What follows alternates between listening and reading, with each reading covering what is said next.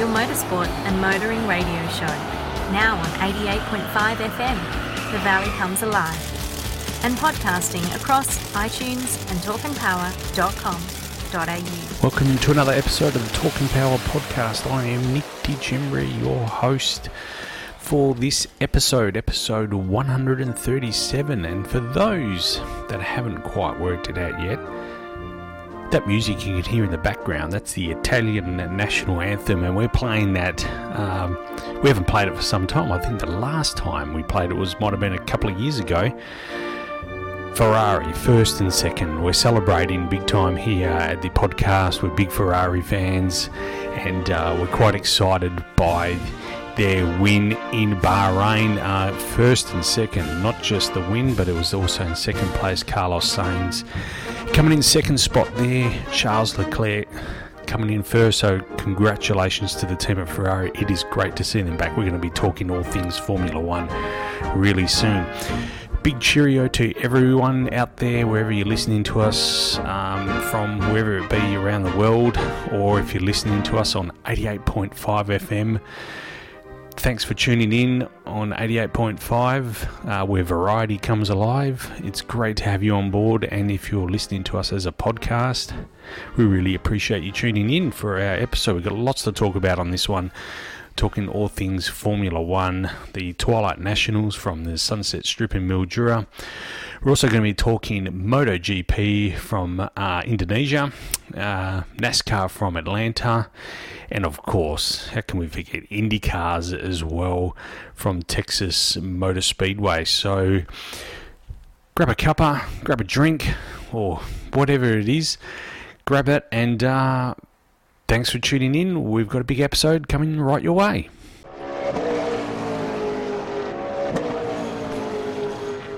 Okay, I'm Nick DiCembra here for this podcast, and I'm here on my own again. Uh, unfortunately, Simon and Todd aren't able to make it to this one, but uh, we've got lots to cover, and let's get started. Look, getting back to Formula One, great race from Bahrain we saw. Uh, season opener, what can we say? One of the things we should probably cover off on are some of the things that have changed. And one of the things to bear in mind was that you know we've had an uh, an engine fuel change as well. So they're running on a, a fuel that now carries 10% ethanol. It's called commonly known as E10.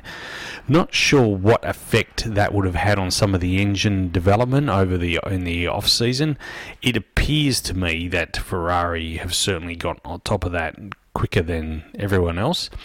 It also looks to me as though the cylinder head changes that they made uh, in the off season last year uh, for this car has worked for them. And the changing of the turbo, as you mentioned in the last last week's episode, moving the turbo around, and that that um, that sort that kind of technology that they've brought on board there in the engine. And when I say the engine, I mean the actual petrol engine, the internal combustion side of things seriously does seem to be working quite well for him. The catch cry from this event, in my mind, was uh, porpoising. So. I've never heard that word used so often, but in the lead up to this event, even at testing, we saw a number of the cars, uh, what they call porpoising. So, for those that aren't sure what that is or what that actually means, it's when the car jumps up and down as it's going down the long straights. There was a lot of thought as to what caused that or what was behind that, what was the driving factor behind that. Basically, these new cars this year have a lot more downforce that is that comes from underneath the car and what they call a ground effect. Um, especially the rear diffuser on the back of the car is quite is quite is much bigger, so the car is actually sucked down to the ground. What's happening is the car's getting sucked down to the ground, and it gets sucked down low enough that it actually stalls that suction. And so then the car springs back up again, and then it's sucked back down again, and up again, and down again, and up again. That happens, it doesn't happen that slowly, it happens really fast. So as the car's going down the main straight, generating a heap of downforce underneath, it's pulling the car down, that stalls when it gets low enough, and then pops back up again. Mercedes seem to be the most affected by that, that porpoising. Looks to be by the race time they had resolved most of the issues there, and we saw not a not a hell of a lot of it in the actual race, but in, in certainly in the practice from the week before, and even in qualifying, we saw a fair bit of it. Sebastian Vettel out with COVID 19, replaced by the Nico Hulkenberg, who was rushed in as a replacement. Thankfully, our young man, Daniel Ricciardo from WA, he was able to take his spot in the team. He had COVID during the week as well, but was able to get back in there. I was really buoyed by the performance of Haas. It was really great to see the Haas car, um, in particular, K. Um, K Mag's car, Kevin Magnussen, really performing really well, and um, I think I think they're not too far away from being super competitive and um, you know they were in the top ten. You know, did really well, and I, I think it's only up and up for Haas. And um, it was really great to see Gunther uh, Gunther Steiner smiling as opposed to swearing. So, congratulations. So qualifying happened in the Ferrari. You know, Charles Leclerc put the car on pole. Uh, still, I mean, I must be honest with you. I was still doubtful myself. We've heard all the talk many many years in a row about how Ferrari are going to be doing really well, and uh, you know we've had pretty poor seasons on the back of that. Um, but it was really great to see him get pole, and not only that, to go back and get a first and second as well. So it was great, great it was really great for them. I think one of the things we found from this race was we cleaned up the, the so-called dirty air. So the dirty air has certainly been lifted up in the lifted up.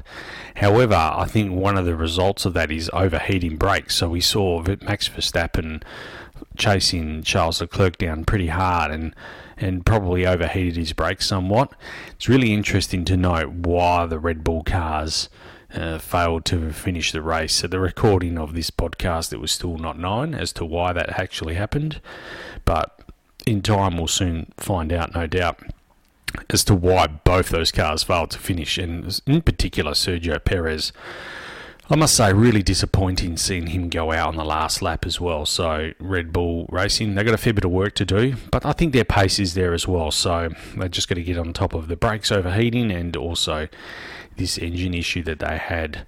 Some of the other talking points from the race was the the hard tyre didn't seem to perform all that well at this track. That said, you know there are a number of tracks around the world where the hard tyre just offers very little, very little uh, benefits and doesn't seem to run all that long either. So um, it was interesting to see that the hard tyre wasn't really the answer, and some of the different pit strategies that we saw unfold as well.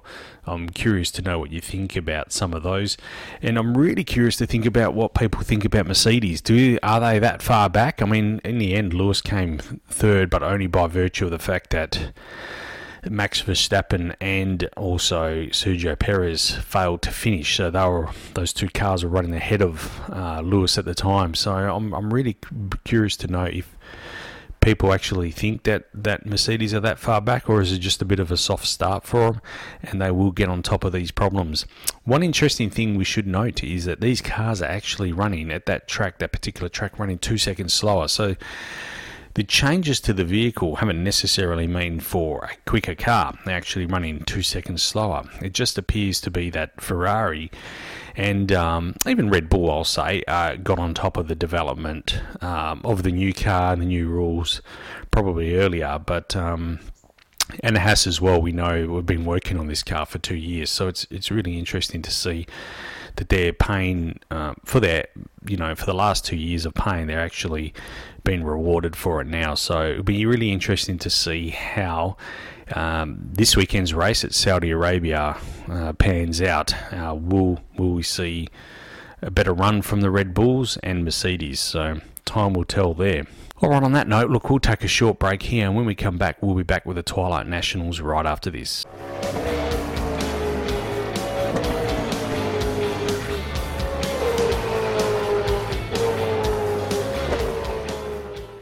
Okay, it was a Twilight Nationals from Mildura Raceway in Sunset Strip Raceway, I should say, in Mildura, Victoria. This is the second last round of the Summit Racing Equipment Sportsman Series, so it's great to see a lot of people from WA actually made the trip over for this event, and it was great to see that. Now, in Supercharged Outlaws, uh, Dave Thornton, congratulations, taking the victory there. He took the win against Vince Monteleone. Uh, congratulations to Dave in his 23T bucket. It's a, that is an altered. Uh, runs a 540 big block Chev in that thing, so uh, not bad for someone that wasn't planning on entering the event.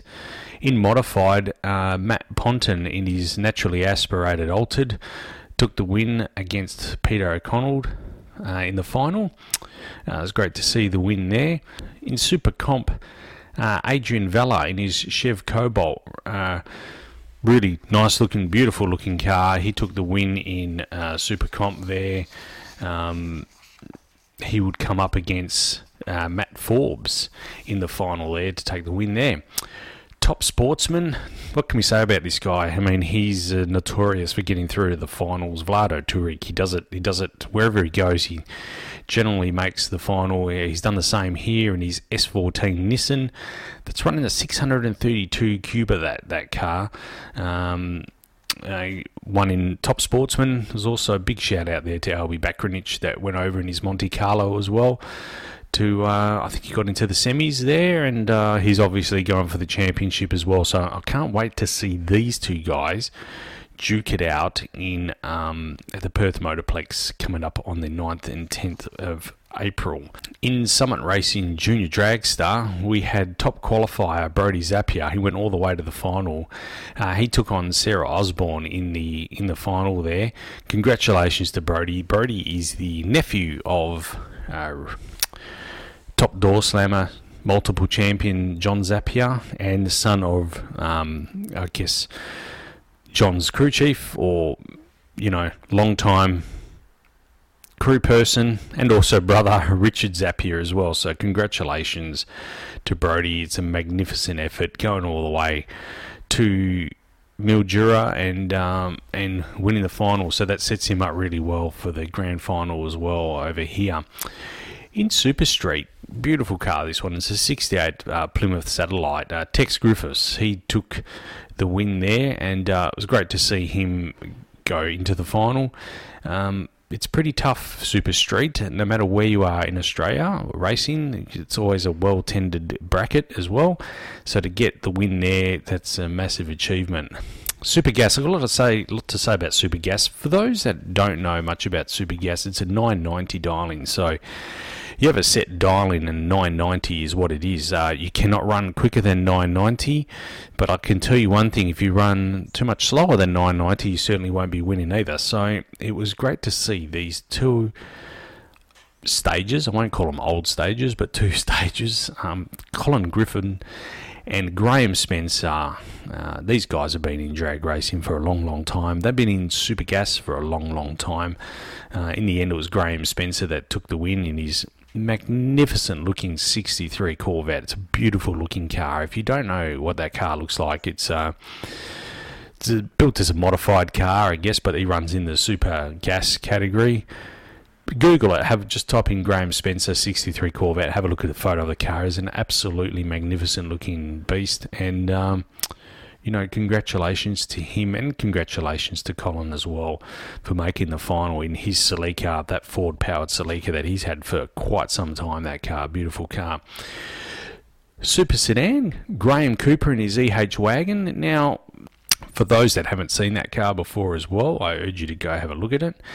Um, the bricklayer, as it's commonly known, that car, is been around for a very long time, and these guys, Graham Cooper, very difficult to beat in Super Sedan. He took on uh, Lance Larkham in the final there, and um, I also want to shout out here also to WA races Tyrone Begg and Martin Marty Mirko uh, for heading over as well. Uh, they went out earlier, uh, so look, a bit of work for those guys to do for the championship. But congratulations to Graham Cooper in that EH wagon. As I said, the bricklayer's been around a long, long time, and uh, magnificent looking car, and uh, it's a crowd favourite. I think any old Holden at the track is always a bit of a crowd crowd favourite. And mod bike and comp bike, we they were running a three round format. In comp bike, we had um, WA racer Gordon Crawford. He wasn't able to make the final, so that left the victory for uh, Phil Patton to take the win there.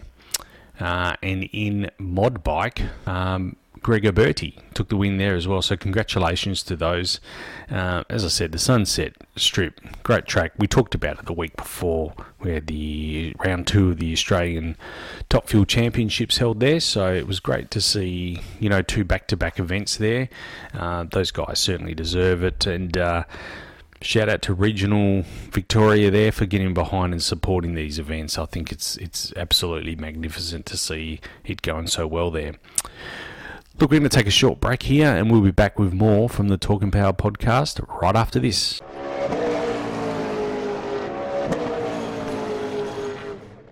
Okay, Talking Power podcast. It is episode 137, and uh, as I mentioned before, for myself on my own for this one here, unfortunately, Simon and Todd were not able to make this episode. I want to talk all things MotoGP, second race of the season from Indonesia, uh, the Circuit Mandalika. I, I felt it was an awesome race, with the exception of the torrential rain. Um, the rain was absolutely phenomenal. I haven't seen anything like that for some time, and uh, I thought the BMW pace car was going to turn into a submarine at one stage there. It was interesting. The Marc Marquez high side in um, in practice uh, earlier in the day um, put him out of the race. Basically, he was shipped off to hospital for concussion. That crash is probably as bad as they can get, and um, I'm just amazed that this guy keeps getting back on his bike.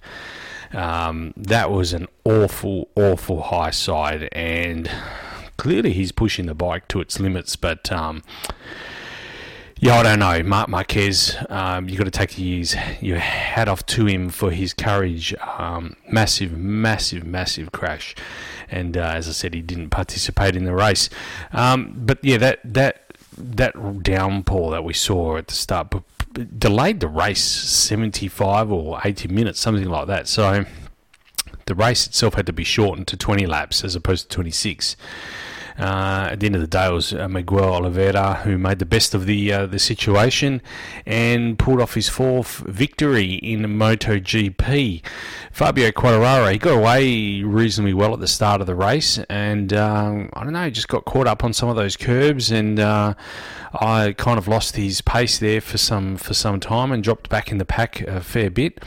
Uh, he did he did manage to regain, um, you know, get back into the race and finished a credible second really for, for him. Johann Zarco came in third, Jack Miller in fourth, and Alex Rins on the Suzuki um, in fifth. It's been the, the the the one of the things I've taken away from MotoGP this year is some of those ones that we thought they were going to do reasonably well this year. In particular, Bagnaia. Um, you know, slipping to 15th on this race. He's only uh, managed to secure one point from the first two races. I think it's still early days, and I think he can still certainly come back from that. But, you know, uh, a bit of work to for him to do, and I'm really happy to see. Um, the KTM is going really well. The Red Bull KTM is going particularly well. Um, you know, it's it's great to see you know a new manufacturer, well, not so new, but I mean KTM up there and uh, Miguel Oliveira on the Red Bull KTM. You know, securing that first place for him. So it was it was great to see. And also, we must also mention Johann Zarco in third. That's a that's a satellite Ducati team as well. So for them to finish third, and a big shout out to Jack Miller as well um, you know, this the weather was absolutely diabolical, and for these guys to be able to ride um, just to finish the race, I think was something pretty special because we saw a number of riders come off their bikes. So you know, it's it's a credit to them. Uh, I also want to shout out. I, I, reckon for me personally, the star of the day is uh, uh, rookie uh, Darryn Binder, the brother of Brad Binder, in the WithU Yamaha um, bike. Finished in P10, and I think you know that you know for your first season in the top tier of MotoGP.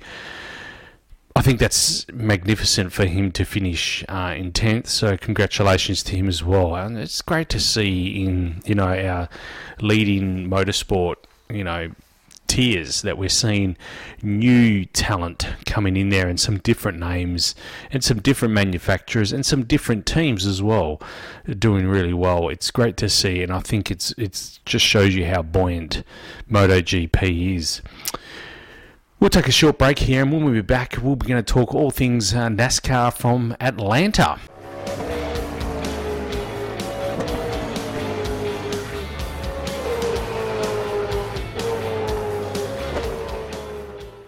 All right, NASCAR this week went to e- the resurfaced, new surface, I guess you'd say, um, Atlanta Raceway. I, really interesting. They changed not just the surface but also the banking as well. So it's a little bit higher now. It's 28 degrees. The the one thing that I noticed that they had done as well was that the actual track itself is narrower, and I don't know if that's I don't know. You could argue that might not have been beneficial. Well, we'll talk about that in a second. Um, they've installed basically a double white line the whole way around the track, which is tr- very traditional on the super speedways like Talladega and Daytona. It's the first time we've kind of seen it in this kind of track of this size, where a double white line, and an explanation of basically why they you, you, can't go below the double white line. You can't you can't pass below the double white line, and you're not supposed to go below that double white line as well. That double white line is there really to protect the driver and the cars because because of it's a 28 degree bank, and at the speeds that they're traveling on. If you do go below that double white line, the the car is basically um, goes onto the level part of the track when the car comes back up to the to the banking, um, at those speeds that these cars are doing, especially at Atlanta, it can send them straight into the wall um, or across in front of all the traffic as well. Um, so that's why the double white line is there. Um, it's insane. All that we saw, we saw even without cars going below the double white line, we saw some massive crashes in this event. And uh, my personal view is that the, the the width, the racing width, is just plain and simple too narrow. I don't think it allows the cars to, doesn't give them space, and we just saw some awful, awful incidences. In particular, the Kyle Larson one. He was getting a massive push from Danny Hamlin in the 11 car. Kyle's car, Kyle Larson, that is, his car was previously damaged from a, a, previous incident, so the front of his car had some extensive panel work done to it.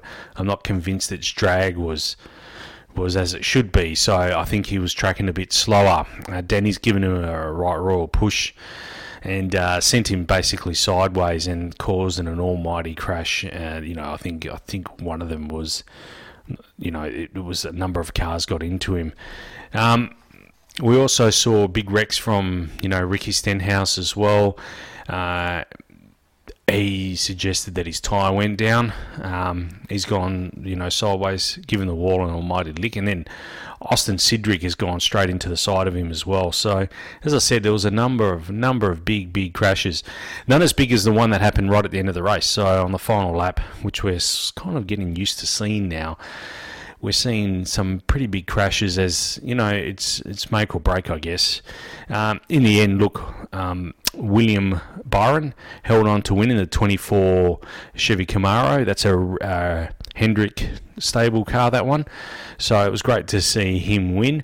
I think that's his third career victory or fourth I can't remember from the top of my head uh, but right behind him was a massive, massive crash as well, and uh, we had cars going everywhere. I think these new gen cars are really kind of struggling with the stability. So I think, especially on a particularly we may have been exaggerated at this track because the track is so narrow. Uh, the banking is pretty steep. Uh, we'll find a number of cars stepping out and um, and especially tyres going down. It seems to be a bit of a problem. So it'll be interesting to see how they address that. In some other news for NASCAR this week, we also had the announcement that um, you know, half a century on after Bill France Sr., he was the founder of NASCAR, uh, took stock cars to the 24 Hour of Le Mans. NASCAR is actually heading back there with Hendrick Motorsports, and um, they will be competing at the 2023 24 Hour of Le Mans. Uh, there'll be a special entry called Garage 56. So this entry will be a, a modified version of the next gen um, Chevrolet Camaro ZL1 race car, and it's a collaboration between NASCAR, Hendrick Motorsports, Chevrolet, IMSA, IMSA, and Goodyear. So, look, there'll be further developments on that, but I know seven time crew chief Chad Knaus will be running that team as well. Uh, he's the program manager at Garage 56. Really looking forward to that. I think Americans um, are pretty big on their. Uh, endurance racing. Uh, they've always had a love affair with Le Mans, and they particularly enjoy going to to France and to take on the world's best. And uh, it's great to see NASCAR embracing that. We've seen NASCAR really adopt some different different things in the last couple of years because the crowds were falling away. And, and I'm not saying that this will bring the crowds back. I'm not. I'm not sure that it will. But it's great to see them dipping their toe back into other markets and other and other uh, areas of motorsport interest that may bring that may bring new eyes to their sport. Um, the cars do look considerably different. This next gen car to the previous. Uh, reiterations of NASCAR. Now, whether you like it or not, I, I think that's you know it's up to the individual. But it's good to see that NASCAR is making some changes in their next generation of car. Uh, independent rear end, you know, we would never have dreamt of talking about that a few years ago in NASCAR. And for them to take on now independent rear end, uh, fuel injection, and, you know, cars that now are actually starting to resemble their factory counterparts. I think it's a big step for NASCAR. And um, look, I mean, we've made the the conscious decision to cover more NASCAR on our podcast because I can see that as a bit of a growth potential, not only for the, for them but for us as well. Because I think there's going to be a new set of eyes and a new set of ears that are lending their time to, to NASCAR. So tell us what you think. Actually, if you if you agree with that statement or if you disagree, you say no, Nick, you're you're dreaming. We're never going to be watching NASCAR because it doesn't interest us. But let us know what you think. I think I think they're on the right track, and I, I particularly like the new look of their next generation cars. I'm going to take a bit of a short break here, and we'll be back with Indy cars right after this.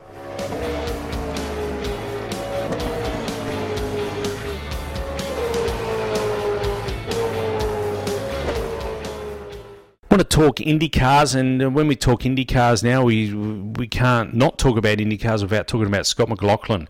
And what can we say about him? He got pole a few weeks ago, and this week he was pipped at the post by um, uh, McLaren's Felix uh, Rosenqvist. Uh, they go by average speed in their qualifying. So Scotty McLaughlin, uh, 221. 0.096 mile an hour, and uh, Felix's qualifying speed was 221.11 mile an hour. So that's in the McLaren. So congratulations to, to Felix, but also, I mean, can you imagine the people at IndyCar, like this New Zealander who raced here for a very long time in Australia in supercars, has come now to to IndyCars. In his in his first season, he did reasonably well last year. This is his second season in the sport. He's taken to the speedways. These are speedways. This was at Texas Motor Speedway, by the way. So an oval. He's taken to the ovals and he is absolutely ripping it up. Scotty McLaughlin, I know you're a Kiwi, but we we deem you Australian. You're doing Australians proud. He led 186 of the 245 laps. Um, unfortunately, he would come second. However, he was beaten on the last bend. He was passed by teammate Josef Newgarden. Around the outside, I must say, it was a pretty good move pretty pretty good move from Josef around the outside, uh, putting Scotty in second. One thing I will say about Scott McLaughlin, you can do that to him once, you'll never do it again. I guarantee you, what Scott didn't learn yesterday wouldn't be worth learning, and I can assure you, no one. No one will ever put that move on him again around the outside, especially at that track. Um, it, you can only make you can only do that once with Scott because he will remember that and he will learn from that. And I guarantee Josef, I wouldn't be surprised if we see Scotty putting that move on other people uh, in the future. I must say it was a great move on the outside. Uh, Scotty appeared to have been potentially balked by some lapped cars. I'm not saying he was or he wasn't, but it did look like he was balked by a lapped car. And I think he's tucked in behind a lapped car as opposed to passing him. And I think he lost his momentum a fair bit, and Josef saw pounced on that and went around him on the outside. But congratulations to Josef and the Penske team, mind you. That's a first and second for them as well in, in Indy cars from Texas. And um, it's great to see this young New Zealander that came to Australia uh, got a ride with Garry Rogers Motorsport many many years ago. Uh, is doing some really wonderful things in the on the world stage, and uh, to to do this in your second year at um, Texas in IndyCars under the Roger, the great Roger Penske, oh, I think it's it's absolutely amazing, and congratulations to him. All right, well, look, that brings us to the end of this podcast. We really hope you enjoyed tuning in. I can assure you that Todd and Simon will be here next week. Um, just we're committed, they're committed, we are all committed to different things at this, at this stage. But look, they will be back next week and. Um, we're back in the studio having more discussions about the world of motorsport there's a number of things we're going to be covering off on as well. If there's something out there that you guys want us to talk about, let us know as well. Drop us a line. We're always open to an ear. If you're listening to us as a podcast, let us know. If you're listening to us on 88.5 FM, um, let us know as well. We'd love to hear from you. And, and anything local in the Ellenbrook, uh, Swan Valley area, let us know what's happening there as well. We'd love to hear from all of our listeners, no matter where you are. Drop us a line and let us know what you think. And um, tell us. You know, if you're a Ferrari fan, that's great. We we um, love to hear from you. If you're not, if you're a Red Bull fan or if you're a Mercedes fan, Lewis Hamilton fan, let us know as well. We'd love to hear from you. We'd love to hear your thoughts about. Um, the the first round at Bahrain, and also what you think is going to happen at uh, the next race, which is uh, this weekend in Saudi Arabia, and um, what the what Formula One, what you hope to see in Formula One this year. Also, supercars. I'm sorry we didn't haven't covered TCR for this week. We just haven't had time to cover that event as well. So we can only cover so much, and uh, yeah, there's only so many hours in the day where we can cover particular events. But yeah, so the TCR event we haven't covered, but we'll try and cover that for you next week as well. Give you an update there.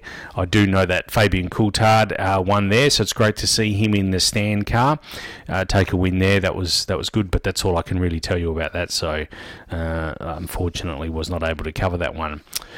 All right, well, as I said, that brings this podcast to an end. I really loved uh, having a chat about all the things motorsport.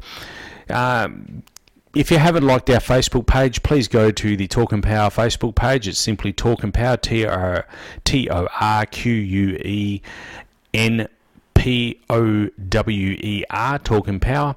Or go to our website as well. That's www.torquenpower.com au. You can see all of our everything's updated on our website. We keep our website up to date. Also, we have an Instagram page. It's Torque N Power. So head to that. You can see everything we're doing on Instagram, which isn't a hell of a lot to be honest with you. We don't not really an Instagram person, but we try and update that when we can as well. And um, I can let you in on a little bit of a secret before we finish up this podcast. I can tell you that our beloved co-host here Simon Gonzo Travellini, he has put together the Camry again. The Camry is alive and well. Though some of you will remember the Torque N Power, the All Fast uh, Camry, the taxi we like to call it. Um, it spent a few years on the sidelines. There was nothing really wrong with it, but Simon's gone right through the car, got it running again, and uh, we can't wait to see it at the track. We're looking at doing something very soon at the track and uh, coming to car show or whatever it may be near you. So keep an eye out for that. Keep an eye out on our socials. We'll keep you updated there with what's happening with the Torque N Power Camry. It's a great looking car. It's not really, actually. I just say that because there's no words to describe it. It's actually a, a horrendous looking car. It was, um, but it's a bit of a sleeper and uh, shocks a few people. So, yeah, look, thanks for tuning in. I'm going to go now. I assure you, I've said we're going to finish, but I we are going to finish now. So thank you for tuning in, uh, and uh, we'll catch you next week. Torque N Power, your motorsport and motoring radio show, now on 88.5 FM, The Valley Comes Alive, and podcasting across iTunes and torquenpower.com.au.